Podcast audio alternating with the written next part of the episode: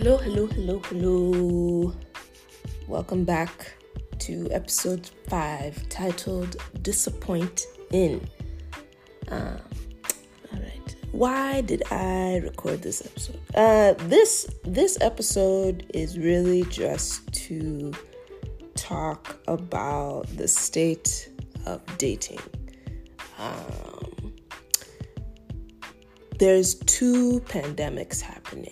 You know, the COVID 19 pandemic and then relational pandemics. And during this time, I've really just reflected on my approach to dating or what behaviors I typically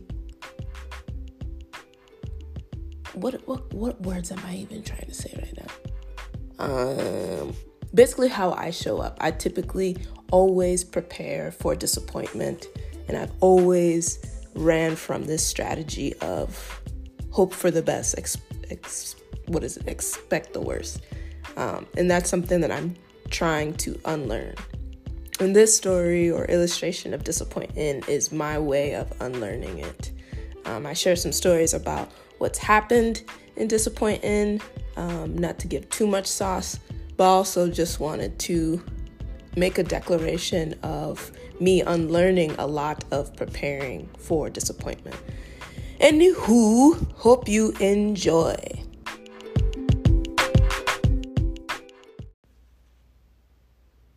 Disappointing was founded by myself in summer of 2015, and it was built on foundation of disappointment, unspoken expectations, heartbreak, fear, and lack of communication. It was built to form walls in an attempt to capture my most vulnerable moments, memories, and exercise love in the best way I knew nurturing and practice. It was built indestructible, built to face disappointment, and no amount could make the foundation crumble. The windows allowed for refreshment and at times clarity, hope. In a moment, I will share stories from inside disappointment In. Disappoint Inn holds space for temporary love, temporary commitment, and temporary vulnerability. The Inn is known for its corny jokes, cute dates, and unanswered questions. Like, where are we? What is this? What are we? It's a temporary space for you to inhabit my heart. There, you will see that the sheets are crisp, the air is fresh, with a hint of sage. Those before you have been officially evicted and no sight of their comeback. Why is my stay temporary, you may ask? At the inn, my policy is that guests are welcome to stay for three to six months. Anything more would call for a contract defining the reason or request for an extended stay. My earthly creator of my heart once told me, Amma, men, they come and go. So just study them the right person, the right one for you will come. So, my mission at the inn is to encourage guests to stay at the inn with intention and commitment. And if they feel it's time to go, please pack your things and leave the room as you found it in perfect peace. Baggage is welcomed and embraced. There is no bellhop available here, so there is an expectation that you carry your own baggage to the room. Reminder that baggage is acknowledged and welcome. Your baggage is your own, and the hope is that the bags are identified, unpacked in order or bits at a time, and allow us to, ident- to lighten each other's load without ignoring the baggage that was carried. One thing though, you cannot leave your baggage here for me to deal with on my own. We either work through it together or not at all. There once was a visitor who stayed for about three months. He was rather impressed by my book collection at the inn and shared his envy for those who could read. In his vulnerability, he shared that he had drowned when he was younger and ended up in a coma.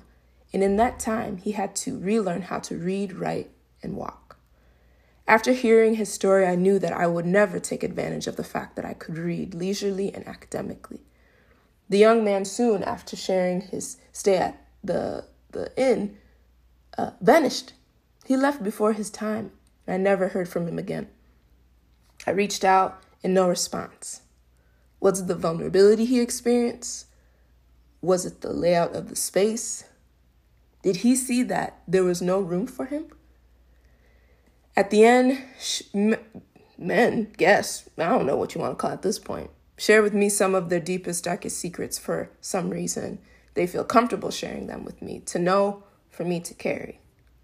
This space is unfamiliar for many, and those who come close or through it often vanish soon after. Two years later, I received a text message from a familiar number I had no longer saved on my phone. I have a pretty crazy memory and ability to remember phone numbers of past guests. But I wanted to verify the phone number. So I politely appreciated the reach out and kindly apologized that I no longer had the phone number saved. And the response I received was, Hey, it's okay, you don't have my number um, saved anymore, which is good. You enjoy the rest of your day. At the end, some guests choose to come and go as they please and expect me to simply create or squeeze in a new stay when they feel like. But the policy is when you leave, it is vacant, sterilized, reorganized, and the space needs to be prepared for the next person. Oftentimes, there is a silent requirement for me to always keep the light on and keep a warm bed ready for you. And the policy clearly states that you aren't welcomed back. I don't believe the inn will always be in business. The hope is that one day there will be a guest who stays long enough that there isn't a need to make a new bed. There is no need to overly explain all the policies and expectations. In order to successfully put disappointment in, out of business, I need to stop preparing for disappointment. I expend so much energy hoping for the best and expecting the worst it's inhibited me from being in the moment and for asking all the questions I have in fear of being overbearing, nosy, and my favorite, rejection. I'm human, and I know that I'm not alone in this. The disappoint inn exists out of overthinking, overplanning, without real intention. I believe that I'm coming closer to the future closure of disappoint inn because I've stopped ignoring how I feel about something or someone. And someone's rejection of me has nothing to do with the value that I bring to the world.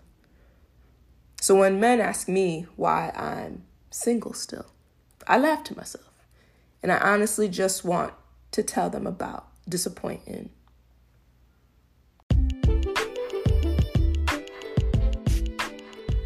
Well, well, well, I hope you enjoyed episode 5 titled Disappoint Inn. Get it? Like disappointing, but it's disappointing.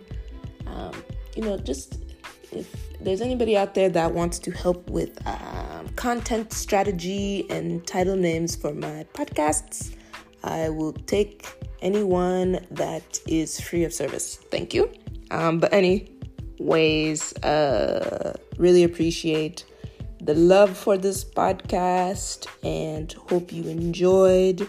Uh, also, disclaimer this is not a current representation of where I'm at. I believe I continue to grow um, and continue to reflect, um, but I am taking open uh, requests for my hand in marriage if uh, you your spirit feels led uh, to making a request as such. So, uh, yeah, let let's not get confused by the current state, but you know, just trying to share my story and my experience. Okay, uh, so yeah, stay tuned. I don't know what's coming up next, but I'll figure it out, and when I know, you all will know. Have a great day.